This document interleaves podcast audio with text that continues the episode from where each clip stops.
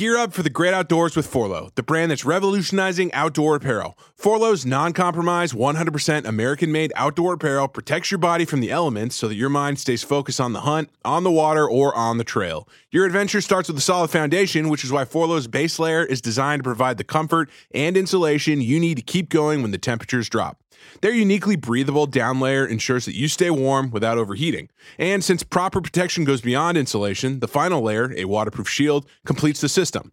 From UPF sunblocking material that shields you from harmful rays to Polygiene technology that masks your scent, Forloh's innovative designs and cutting edge material ensures that you can focus on the adventure, not the elements. Their commitment to innovation and American craftsmanship will carry you beyond the known and into the unknown where the journey truly begins. Get the most out of your time in the outdoors and go to forloh.com and use code DailyWire for 20% off your purchase. That's forloh.com, code DailyWire. Today on the Matt Walsh Show, people are very upset that I said feminism is one of the deadliest and most destructive forces in human history. Today, I will explain in detail why I'm right about that. Also, LeBron James's 18 year old son goes into cardiac arrest. As you can imagine, there are all kinds of questions we aren't allowed to ask about that, but we will anyway today. CNN goes to San Francisco to investigate the claims of a shoplifting epidemic and personally witnesses three people stealing in the span of 30 minutes. Also, what does it mean to be a trans ally? Why is this so called alliance always one sided? And a self described sassy TikTok influencer gets herself arrested in Dubai. Apparently, sassy is illegal over there. Who knew? All of that and more today on The Matt Walsh Show.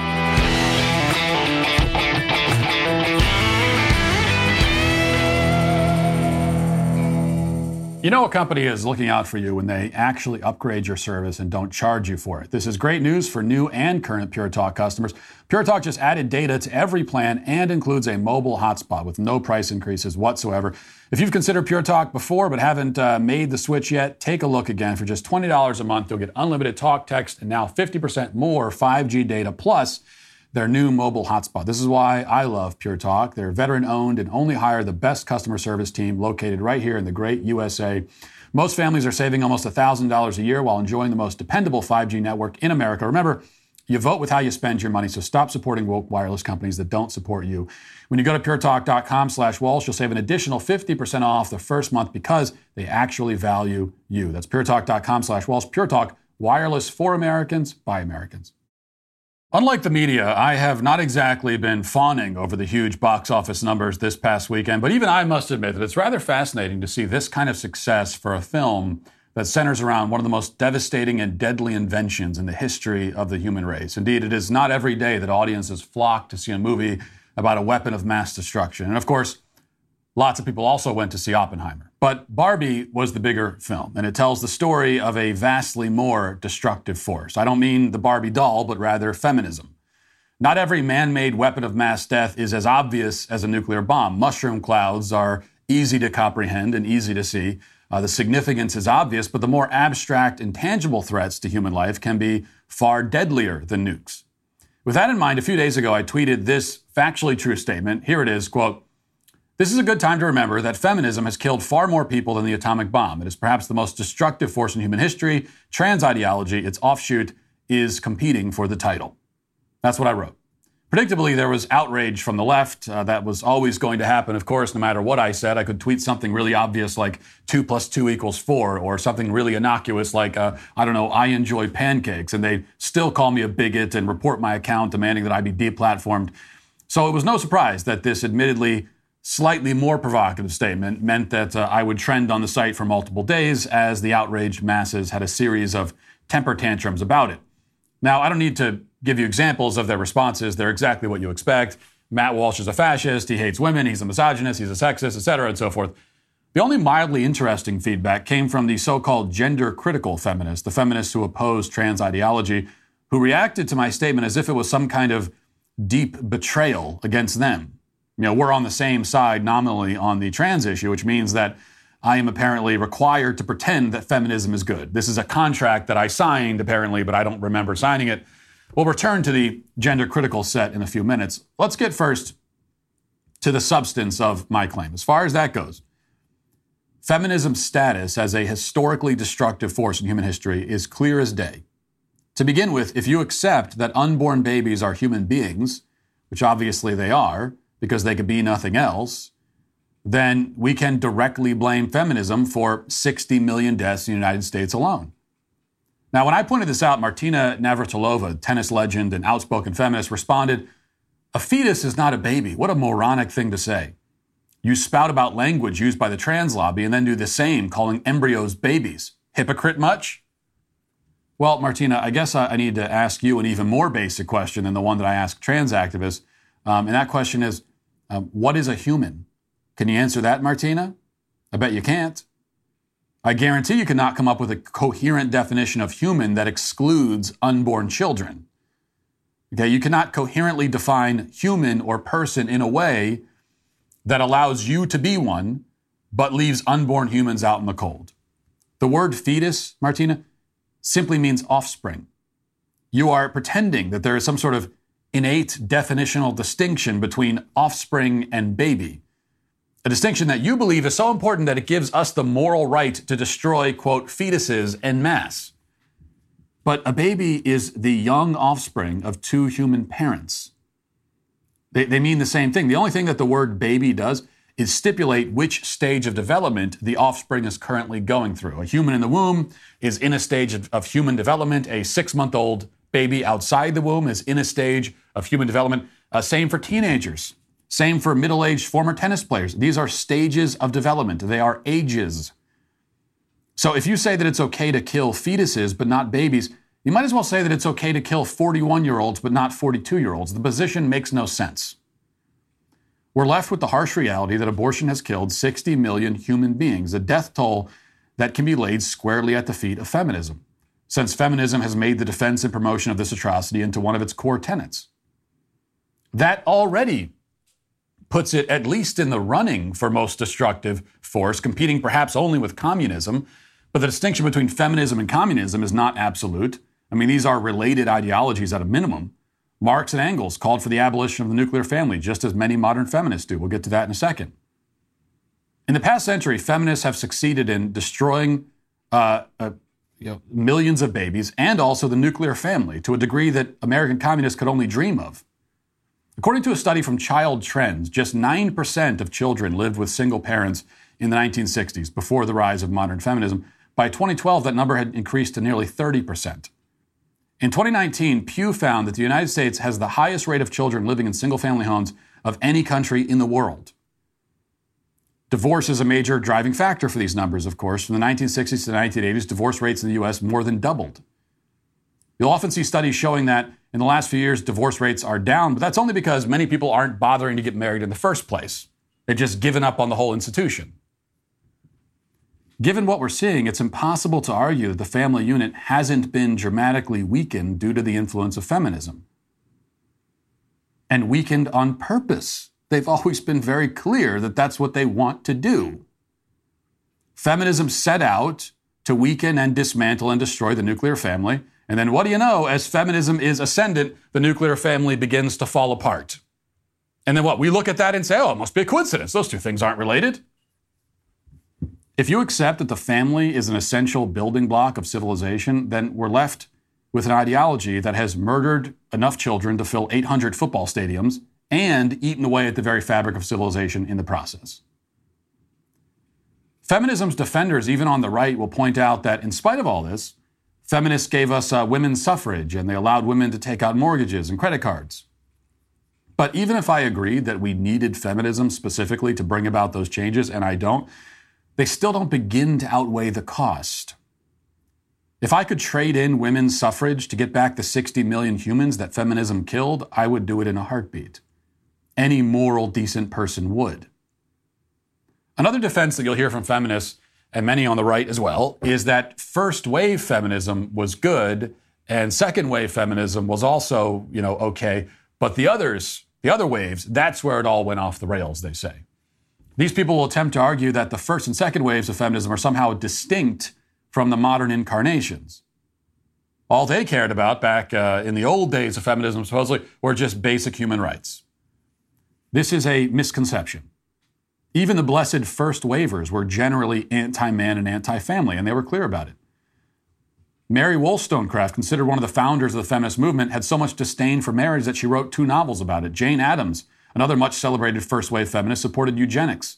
Margaret Fuller, one of the most widely cited first wave feminists, wrote extensively about marriage, but she also argued that unmarried life leads to greater connection with the divine. Here's a passage from her book, Woman in the 19th Century, in which Fuller praises unmarried women, who she calls old maids, because they aren't shackled to their husbands. Quote, not needing to care that she may please a husband, a frail and limited being, her thoughts may turn to the center, and she may, by steadfast contemplation, enter into the secret of truth and love.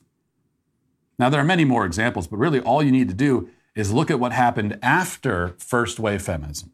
Just a few short decades later, we got the legalization of baby murder nationwide, as well as overt calls for the abolition of the nuclear family. They certainly weren't subtle about it. One of the most famous second wave feminists, Kate Millett, is known precisely because she, she wanted to destroy marriage and the traditional family unit. That was her whole point. Here's a quote from, Millett, from Millett's dissertation, Sexual Politics. Quote, a sexual revolution would require an end of traditional sexual inhibitions and taboos, particularly those that most threaten patriarchal monogamous marriage. Homosexuality, illegitimacy, adolescence, uh, pre and extramarital sexuality. The goal of revolution would be a permissive single standard of sexual freedom and one uncorrupted by the crass and exploitative economic base, base of traditional sexual alliances. Now, Mill goes on to admit in the understatement of the century, it seems unlikely all this could take place without drastic effect upon the patriarchal proprietary family. She also argues that the nuclear family is an obstacle which precludes, quote, a woman's contribution to the larger society, and complains that the traditional method of childcare, quote unquote, i.e., a mother taking care of her own children, is, quote, unsystematic and inefficient. Now, this is feminism 50 years ago, outwardly opposed to the nuclear family, the very foundation of human civilization itself.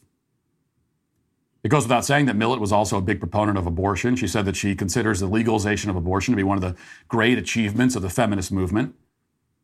This is the belief system that virtually all second wave feminists endorse destroy the family, kill children.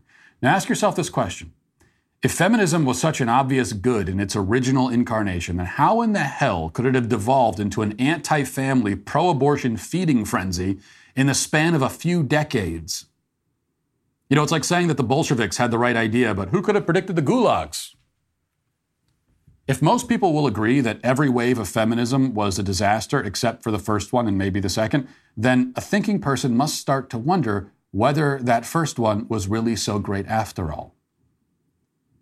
Okay, if if if you're going to say that, oh yeah, the first part of this was great, but everything after it was terrible, well, given that the first part led to everything else, then it sounds like the first part wasn't so good. A, thinking person might start to see that even in its first wave, there were the kernels, the poisonous seeds that would soon sprout into this hideous, deformed tree that we all see today. A tree with many branches, and one of those branches is trans ideology. The uh, gender critical feminists that I mentioned earlier are critical of trans ideology, but they don't understand how their own movement created it. The feminists are the ones who first argued that men and women are basically the same, aside from meaningless anatomical differences. They are the ones who declared that most sex differences are social constructs. Sound familiar? They don't want to admit any of this, of course, so some gender critical feminists have tried to flip this around and say that those of us with, quote, traditional views on sex have been the ones to set the stage for trans ideology. The feminist writer Helen Joyce made this argument last year when she was uh, in a podcast and she was asked about my film, What is Woman? And here's what she said watch. I don't think it's a great film. Funnily, I mean, I, am writing a review of it today for my own newsletter. Um, so I mean, you, you know, you know who Matt Walsh is. He's a very conservative Catholic. He's somebody who's anti-abortion, anti. You know, he says feminism is the worst thing that's ever happened to Western civilization. You know, etc., etc. And I don't think he understands. In fact, I'm certain he doesn't understand that that makes him part of the whole problem, because the problem, and it's visible all through the film, is that both conservatives like Matt Walsh and gender ideologues that he's mocking fairly, completely fairly both believe that gender stereotypes and gender roles are inherent to what it is to be a woman. One side uses them to define what a woman is. Matt Walsh thinks that they're inseparable. He understands that a man is a, a male person and a woman is a female person, but he thinks a whole load of things follow from that about who's in charge, who makes the sandwiches, whose voice gets heard and all of this sort of thing. Well, if you give your average teenage girl the choice between cutting off her breasts, taking testosterone, and having a shot at being seen as the half of humanity that's regarded as truly human, or accepting that she's Matt Walsh's wife in the kitchen making sandwiches and asking him to open the jar, which is very near the end of the film. oh She'll cut her tits off and take testosterone. Oh my god. So he's part of the problem. That's interesting, Helen. You're saying that rigid gender roles, as you would describe them, give rise to trans ideology. Well, Helen, did you watch the section of the film where I go to the Maasai tribe in Kenya? They have extremely well defined and rigid gender roles and have for literally thousands of years, and they've never even heard of transgenderism. In fact, my quote, traditional view of sex was the dominant view across the entire world, everywhere, in all places, everywhere on the planet, since the dawn of human civilization up until just this past century. And yet, for thousands and thousands and thousands of years, traditional gender roles never led to any woman cutting her breasts off in an attempt to identify as a man. Have you thought about this, Helen? If my view of sex is old and ancient, which it absolutely is, I admit that proudly, and if my view also leads directly to trans ideology, then why isn't trans ideology also old and ancient? Do you see the problem here? Well, this thing that Matt Walsh uh, espouses leads directly to trans ideology, and yet, and yet people have been espousing what Matt Walsh espouses for thousands of years, and trans ideology came along five seconds ago. Well, that was a delayed reaction, wasn't it, Helen? That's interesting. No, trans ideology came about directly on the high heels of feminism. Why? Because again, feminists are the ones who first argued that men and women are effectively the same, aside from what they considered insignificant anatomical differences. Feminists are the ones who declared that all gender roles and gender stereotypes are social constructs. For many decades, if anybody argued that women can compete with men in sports and do everything men can do, it would have been a feminist. Now that argument primarily comes from trans activists, and you want to pretend that they aren't saying exactly what your club has been saying for like a century? It's absurd. Helen, you say that I understand that a man is a male person and a woman is a female person, but that I think, quote, a whole bunch of other things follow from that. Yes, you're exactly right. I think that being a man means something, and it means more than just anatomy. And being a woman means something, and it means more than just anatomy. See, what you don't understand is that your rejection of this principle, your claim that a whole bunch of things don't follow from being a man or a woman, that being a man or a woman has essentially no significance aside from differences in sex organs, means that you and your ideology are to blame for exactly the thing you pretend to be fighting against. You made this. You did it. But it's no surprise that such a murderous and evil ideology refuses to be honest with the world. Feminism has brought about destruction, misery, confusion. So much confusion that it's even confused about itself. Which is why so often, uh, you know, feminists themselves seem to understand feminism least of all. This is what you get from an ideology whose primary goal is to dismantle and destabilize, a goal that it has certainly achieved. It was uh, Oppenheimer who said the words quoting Hindu scripture, but feminism has a much greater claim to the title. Now I am become death, destroyer of worlds. And that is feminism in a nutshell. Now let's get to our five headlines.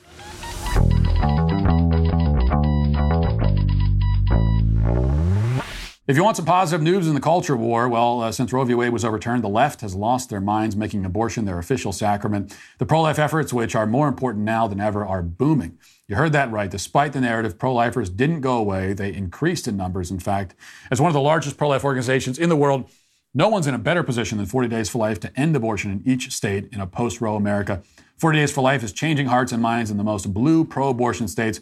They've had a record number of locations since Roe was overturned, and they grew in both volunteers and locations. With about a million volunteers in uh, 1,500 cities, they hold peaceful vigils outside abortion facilities.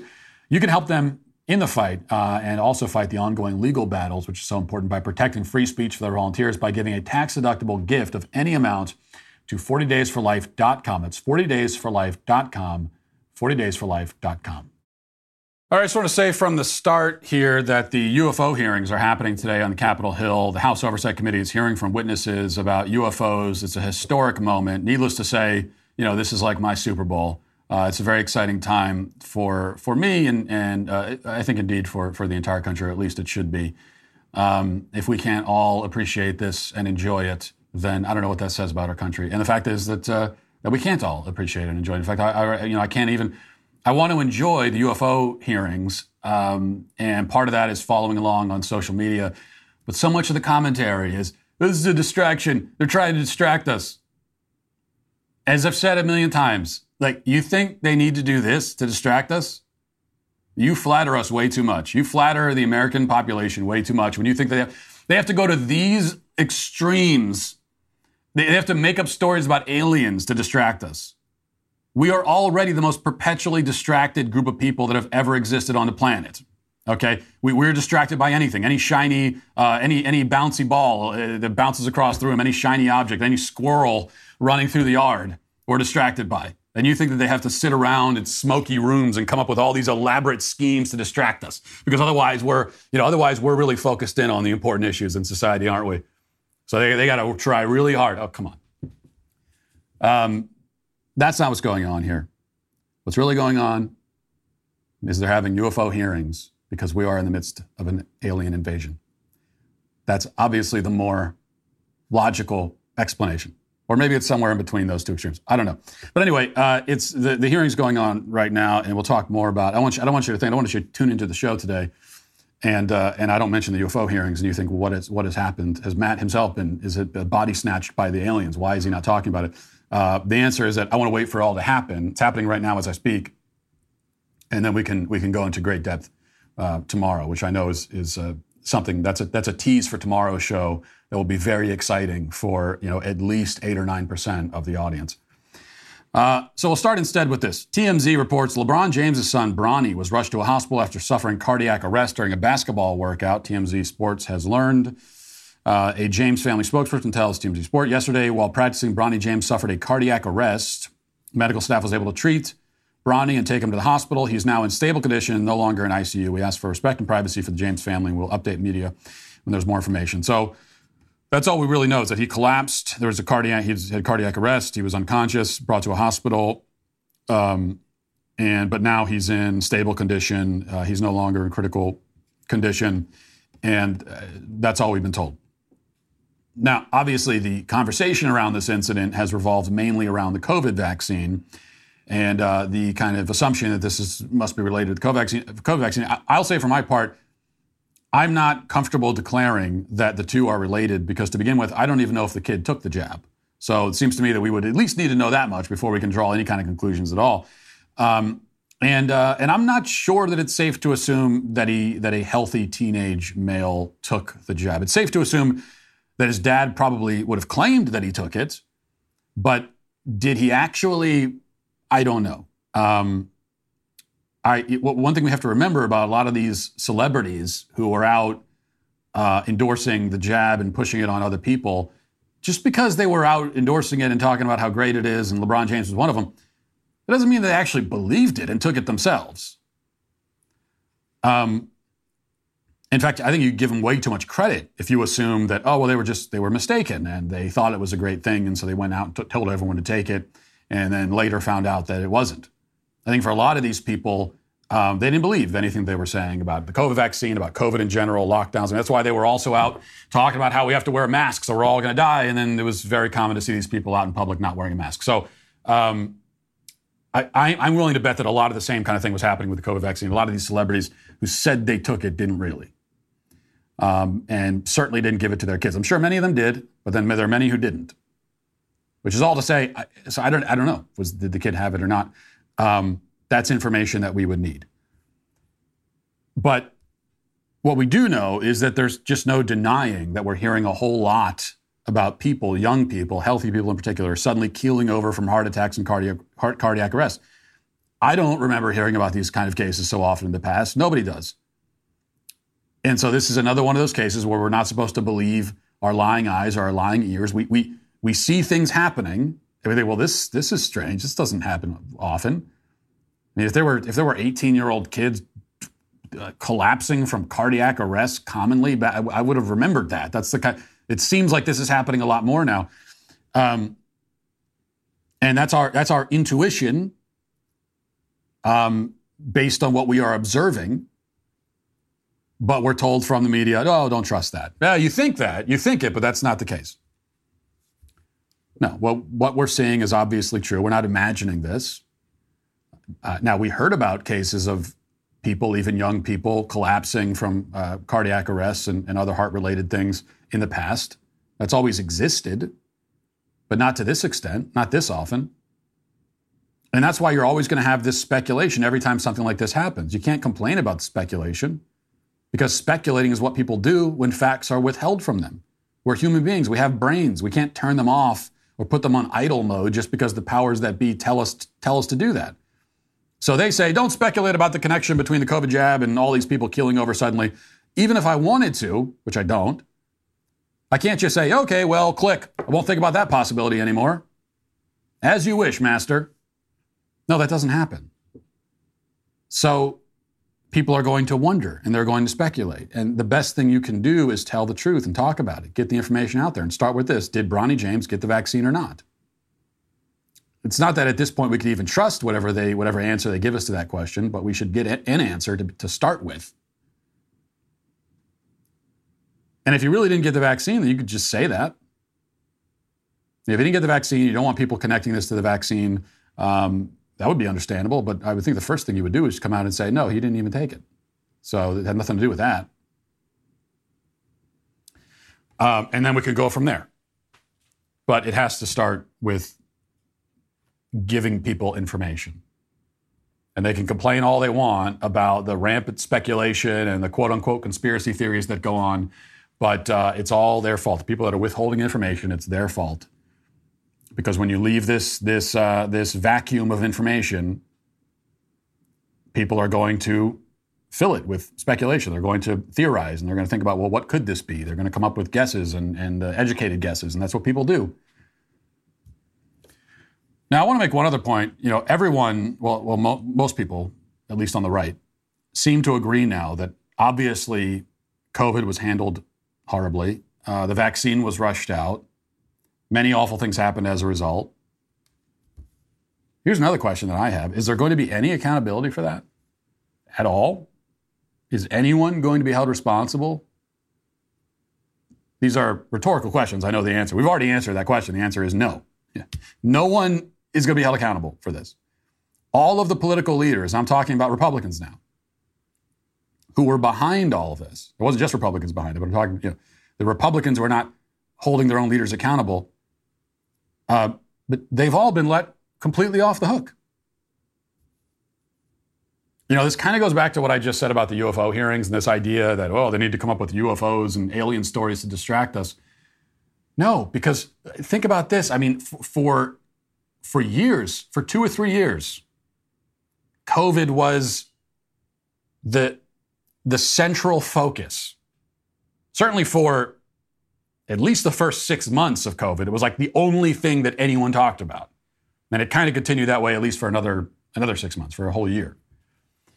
And there was a lot of talk at the time about uh, we're going to find out who's responsible for this. All the leaders that led us astray, they're all going to be held responsible. And then COVID kind of leaves the headlines, and almost immediately everyone forgets about it. All the talk about we're going to hold people responsible, eh, eh, you know, we've moved on. Whatever, doesn't matter.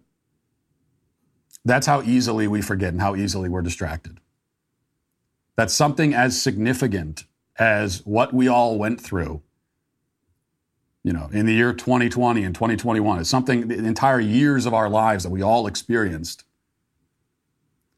uh, something as significant as that, as that can be just forgotten the moment that the media stops talking about it. All right, I enjoyed this recent report from CNN. Uh, they went to investigate the shoplifting epidemic in San Francisco, and let's watch what happened during this investigation. Richie Greenberg walked into a San Francisco Walgreens when he saw in the frozen food section this chains, heavy chains that went from padlock to padlock on both sides of the doors, and this was bizarre, something I'd never seen before. This is just more icing on the cake telling us that rampant crime is is has become a, a, regular part of life. So typical that in the 30 minutes we were at this Walgreens, we watched three people, including this man, steal. Did that guy pay? Did that guy pay? He didn't pay. Walgreens says this Richmond neighborhood store with aisles of products like mustard locked behind plexiglass has the highest theft rate of all their nearly 9,000 U.S. stores, hit more than a dozen times a day. When thieves turned to cleaning out ice cream and frozen burritos, workers grew so frustrated they resorted to the chains. They were ordered down by corporate because of the negative messaging. But Walgreens isn't the only retailer impacted in San Francisco. You have to ask an employee for help. At this store, frozen food is controlled with a cable lock fake eyelashes locked behind plexiglass, along with lotion and nail polish. At another grocery store, $14 bags of coffee under lock and key. What is this? Um, I don't know. I don't understand why coffee. oh, know. here she is. But oh. it's become kind of like a police state in San Francisco. I don't know how to describe it. Police state, sure. It's a police state where people casually stroll into a convenience store and leave with a handful of merchandise without any fear of any sort of prosecution. That's a police state? No, that's that's the exact opposite of police. What you are seeing is the exact opposite of a police state. Companies don't companies don't lock up their bags of coffee behind padlocks in a police state. That happens in a state with no police. So it is, again, very much the opposite problem that you're experiencing in San Francisco. But as always, you know, it's, it's very revealing to look at the kinds of merchandise that places like Walgreens and other stores have to put behind lock and key. It's um, expensive bags of coffee, uh, ice cream, frozen burritos, fake eyelashes, nail polish, lotion, pancake syrup. Now, What's the significance of that? Well, these are not the items that you grab if you are starving and malnourished, which means that poverty is not driving this problem. Somebody who's poor and desperate and needs to steal to survive isn't going to steal Peet's coffee or a carton of cookie dough ice cream. I've been broke. Okay. I was broke for several years. I didn't steal gourmet coffee bags or cartons of ice cream. I just didn't buy them. That's what you do when you're broke. You just don't buy that stuff. I went through years of my life where I never went to the grocery store and bought dessert or expensive coffee. Couldn't afford it. I was surviving. I was I was fine. I wasn't going to die, but uh, but I just couldn't afford that kind of stuff, so I didn't buy it, and it was okay. So what you're seeing here is not poverty. Uh, being poor alone doesn't cause you to do that. It just doesn't. What causes this is when you are totally indifferent. So, what we're seeing in San Francisco, along with a lot of other things, is total indifference. It is a form of despair, but, but it's not despair brought on by financial desperation. It's the despair of simply not caring about anything, having no moral compass, just doing whatever you want because you want to. That's the despair gripping hold of San Francisco and many places in America and it's uh, encouraged and facilitated by the government, which is not enforcing the law. You, you, know what? Someone who's stealing ice cream from Walgreens, you know what they need? What they need most of all?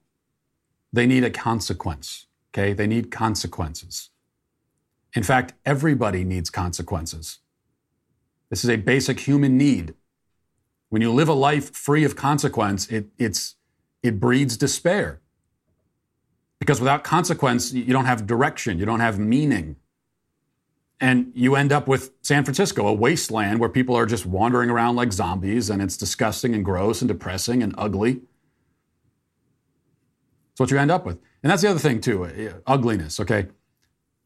Here's what we have to understand ugliness will always be a part of life uh, in this fallen world that we live in. There will always be ugliness. And we as a society have to choose what kind of ugliness we want. Each society chooses its form of ugliness. It's kind of like in Ghostbusters when they had to choose the form of their destructor and they chose the Marshmallow Man. Well, each society must choose its ugliness. So people don't like, um, especially these days, we don't like prisons. We don't like uh, police arresting people. That's ugly. It's an ugly thing. It is. Prisons are ugly places. They're not. They are. They're not beautiful. Uh, it's, not beautiful. It's not beautiful to be in a prison. It's an ugly place. It looks ugly. Ugly things are happening. The whole thing is ugly. The fact that people need to go to prison is ugly. It's all. It's all very ugly.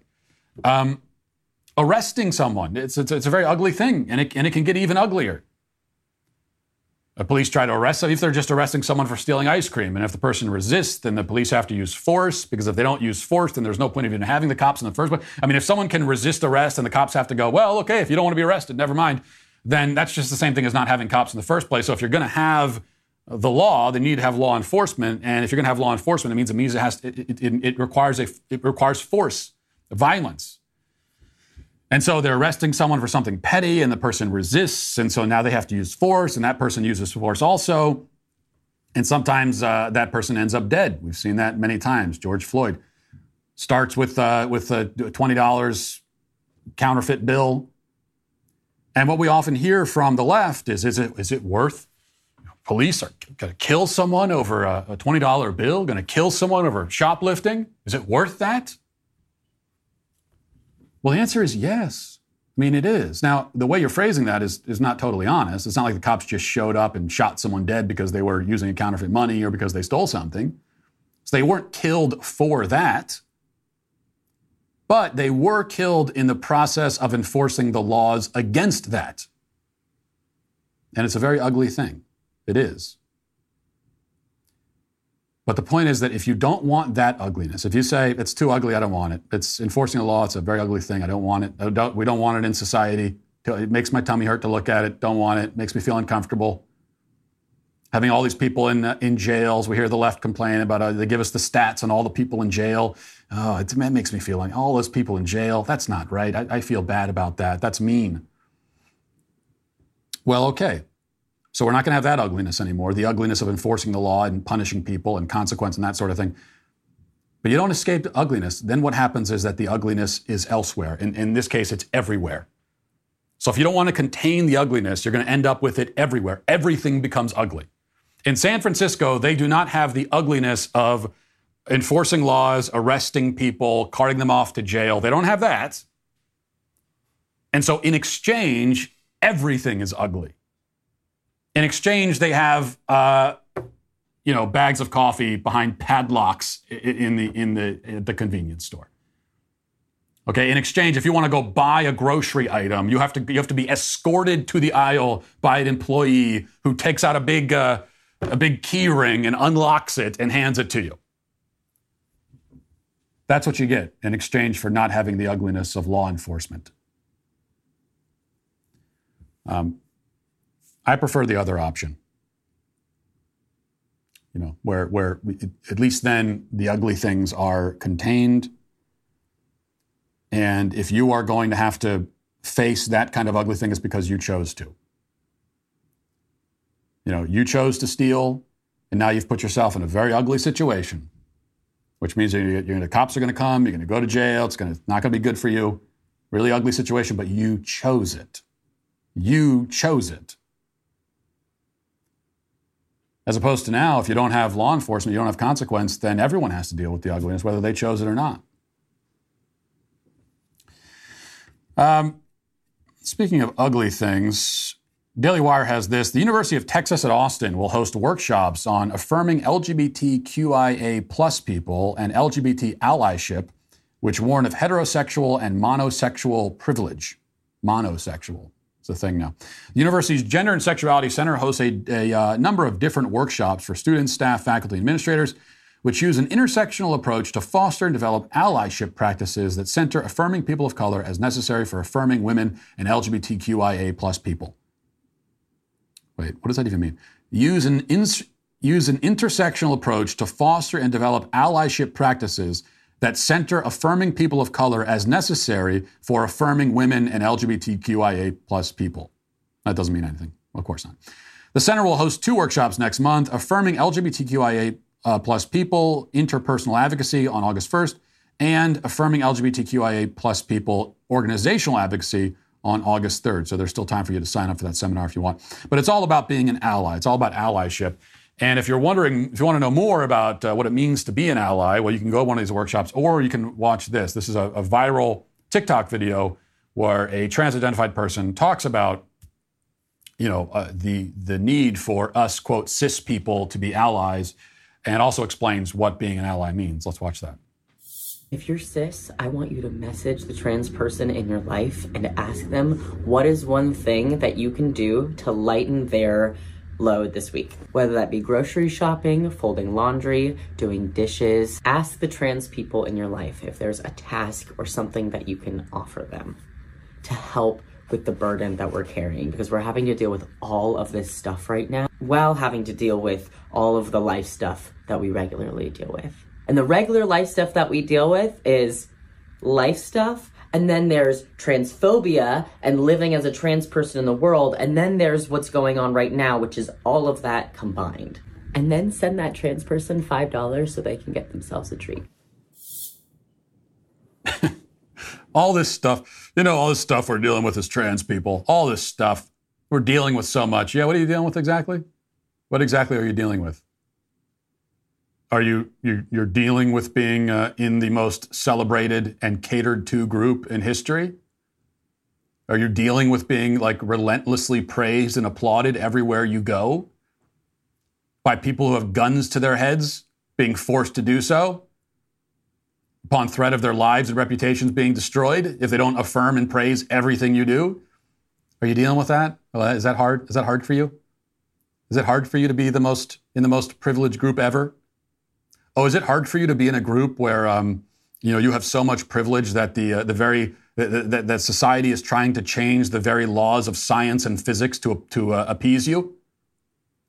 Is that hard? Hmm. Is it is it hard to be in a in a group where uh, you don't have to abide by the basic rules and the basic systems that the whole rest of humanity has always abided by.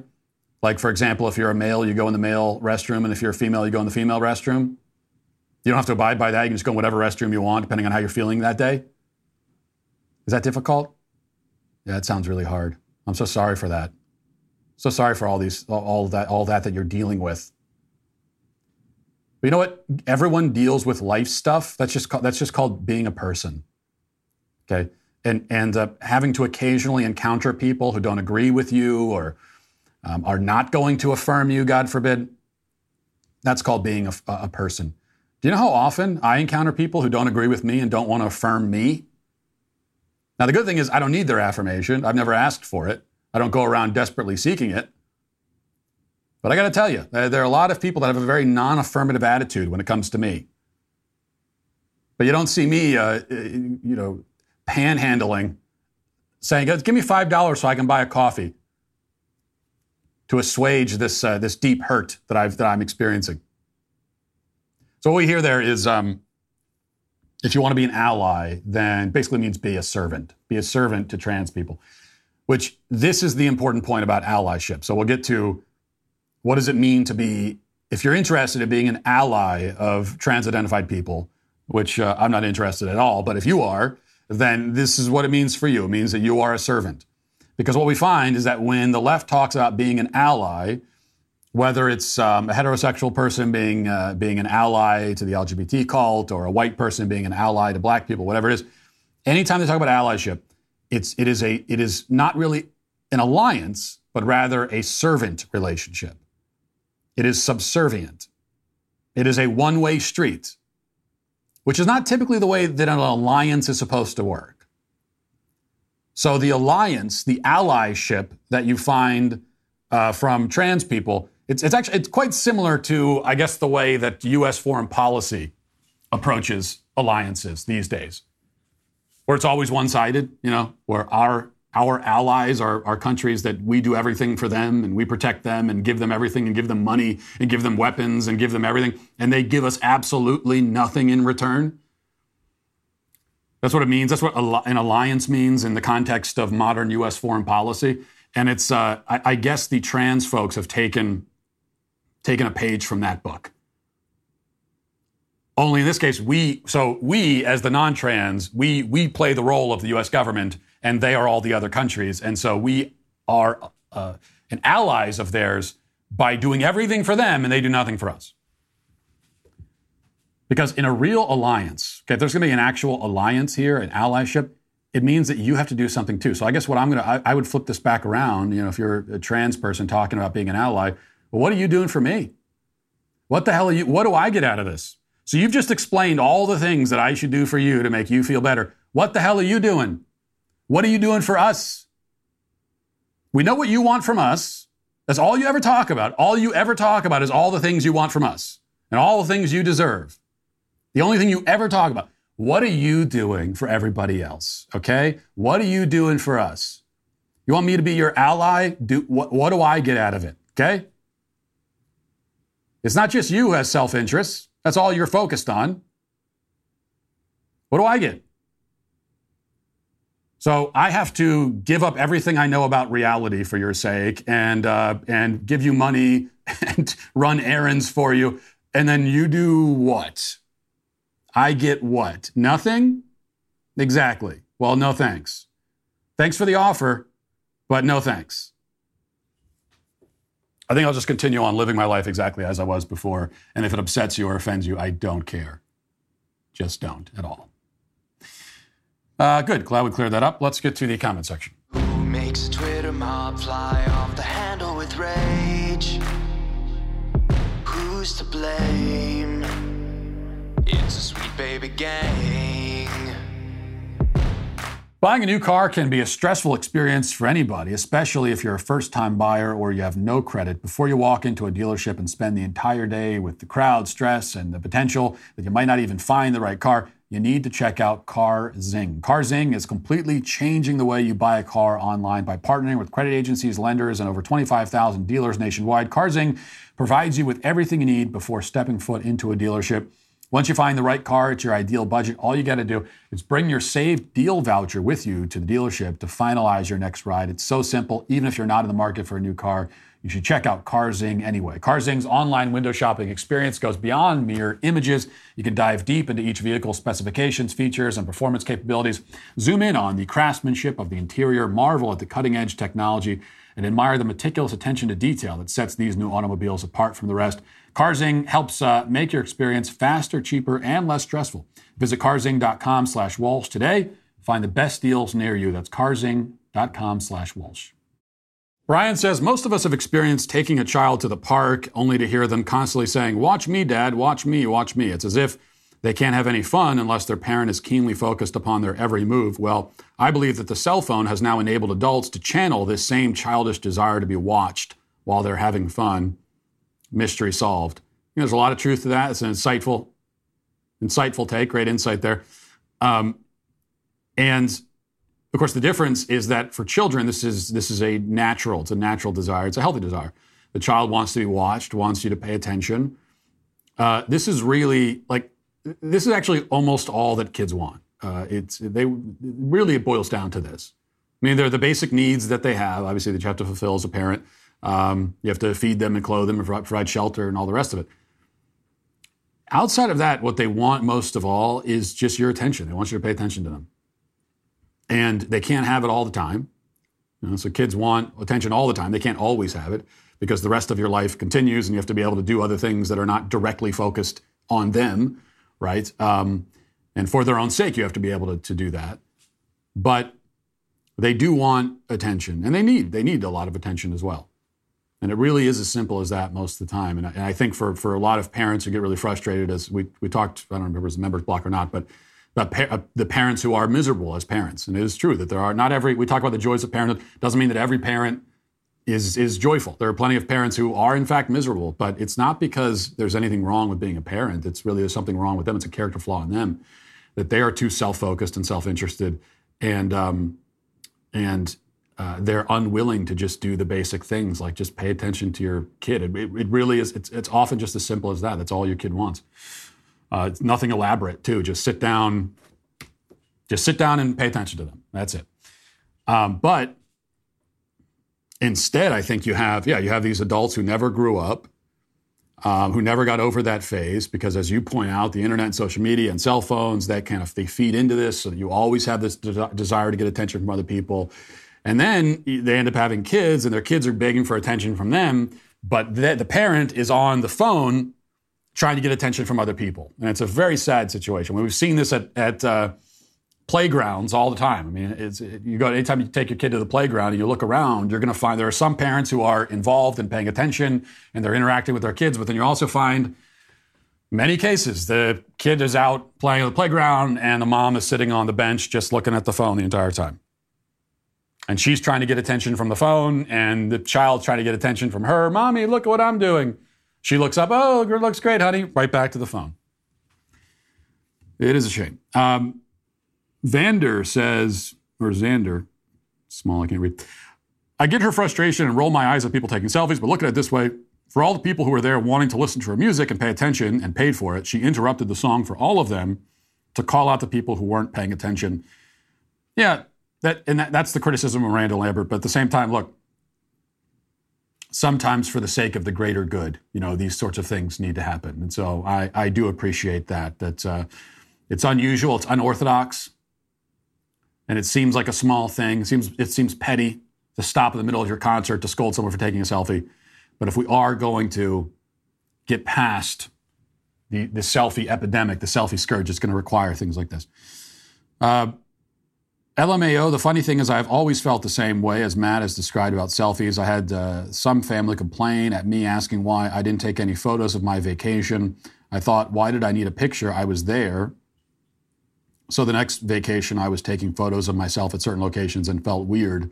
I don't get it. Yeah, I, I always have felt the same way. I, I, there's a certain there's a certain instinct people have to take uh, photos all the time that I don't quite have. So it always feels unnatural for me, even when I even on the rare occasion when I take a picture. Um, and you know, I said yesterday that the real the real shame here is that people are really they're just always taking pictures of their own faces, and so you're filling your phone with just.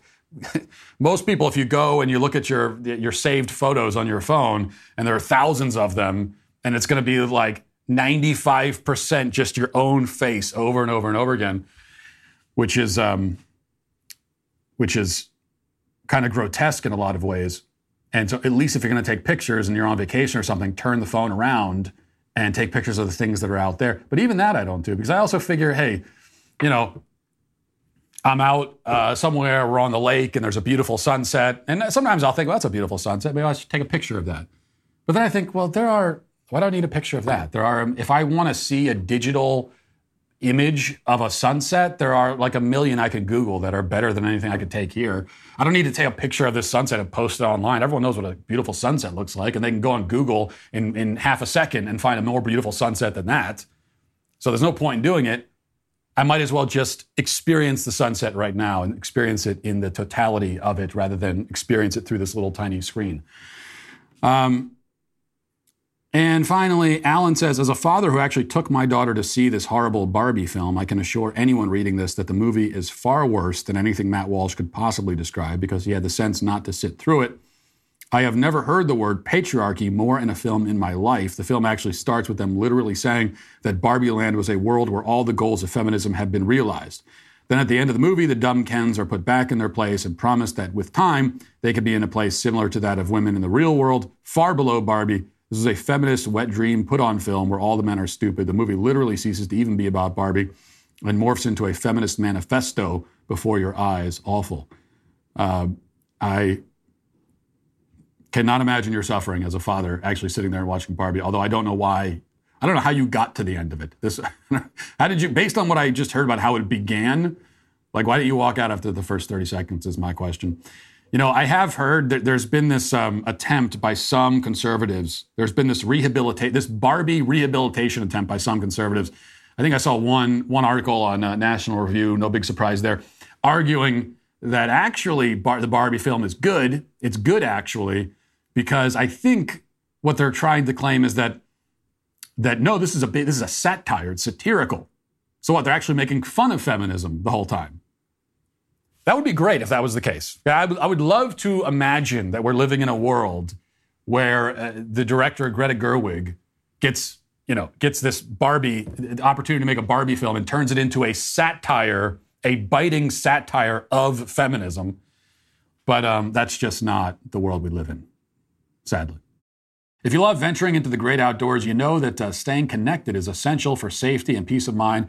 That's where Satellite Phone Store comes in. Their devices help you stay in touch with friends, family, and emergency services, even when you're far from cellular coverage. Satellite Phone Store's Bivy Stick and Satellite Communicator use satellite networks for phone calls, text messages, GPS navigation, and an SOS feature for emergency situations. If you're not sure which device is right for you, think about uh, where you'll be using the device and what features are most important to you, and you can figure it out from there. If you need a lightweight, compact option for backpacking, a bivy stick might be the better choice. However, if you want uh, a more robust device with additional features like weather forecasts and two way messaging, a satellite communicator could be the better option for you. Something that brings uh, me peace of mind is knowing that even in a global disaster, satellite phones will keep me and my loved ones always connected.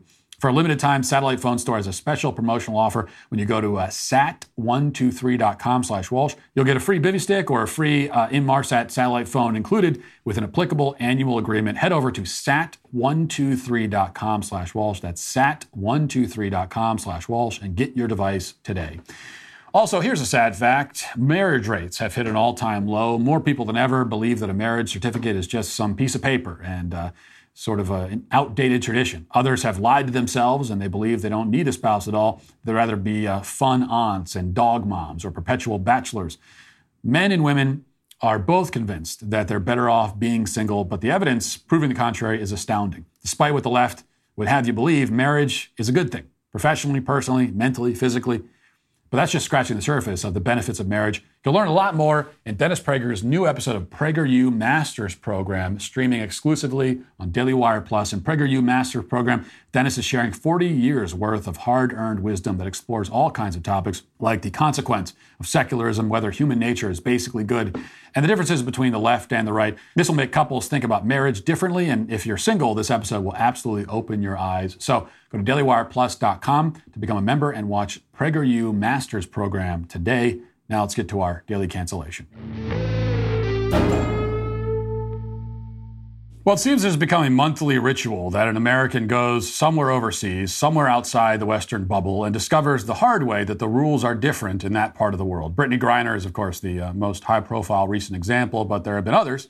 For instance, we heard last week about the odd story of private second class Travis King, who managed to get himself arrested in North Korea. Now, we don't know exactly what happened or why, but we do know that the first and most glaring mistake that leads an American to getting arrested in North Korea is that they go to North Korea. Uh, I have found that for me, the most effective way to avoid North Korean imprisonment is to not ever be in North Korea. Why did Travis King pay the communist country a visit? Well, the details are odd uh, and still a little bit unclear, but NBC News reports, quote, private second class uh, Travis King, 23, was about to fly back to the United States from South Korea for possible disciplinary action, disciplinary action after refusing to pay a fine for allegedly damaging public property. He slipped away from the airport in Seoul last Tuesday and managed to join a guided tour to the Joint Security Area, a piece of land between the North and South that's managed by the UN. From there, he sprinted across the border and appeared to be detained by North Korean guards. Now, apparently, he didn't want to face disciplinary action in the United States, and so instead he'll face it in North Korea. Which is kind of like, uh, I don't know, curing the pain of a paper cut on your finger by chopping your entire arm off. Effective, I guess, in a certain sense, but overkill, perhaps. Travis King is not the only American to find himself in, the, uh, in legal crosshairs in a country that isn't exactly renowned for its leniency. A similar fate has befallen a woman named Tierra Allen, otherwise known as on TikTok and YouTube as the Sassy Trucker. And she got herself arrested a couple of months ago in Dubai. Now, if you think that a self described sassy woman and the Middle East do not seem like necessarily the best combination, then you'd be correct. Before we get into the legal dispute, let's first uh, meet the sassy trucker who has amassed a respectable following on social media with content like this. Watch.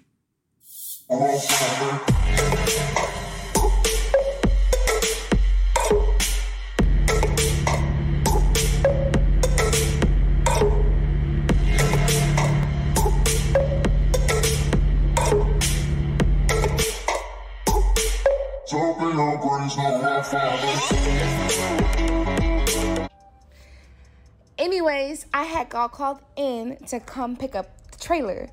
I was leaving a party. It's always business before pleasure. That's why you see me wearing this green, beautiful outfit. as you can see, I was looking like a snack.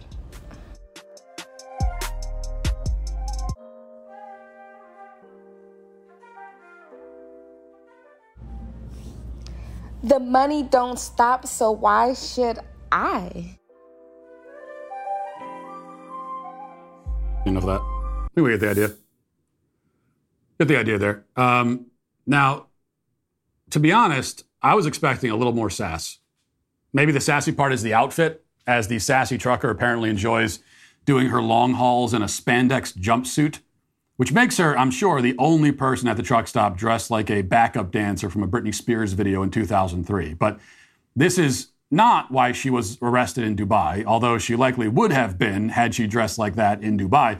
The actual reason had to do with a dispute at a rental car agency. The AP reports, quote, a Houston woman known online as the Sassy Trucker has been stuck in Dubai for months after an altercation at a car rental agency, the latest case showing the limits of speech in this skyscraper studded city state. The case against Tierra Young Allen, 29, comes as uh, seven sheikdoms of the United Arab Emirates have rules that strictly govern speech far beyond what's common in Western nations. A middle finger raised in a traffic dispute, a text message calling somebody a name, or swearing in public can easily spark criminal cases, something that foreign tourists who flock here may not realize until it's too late.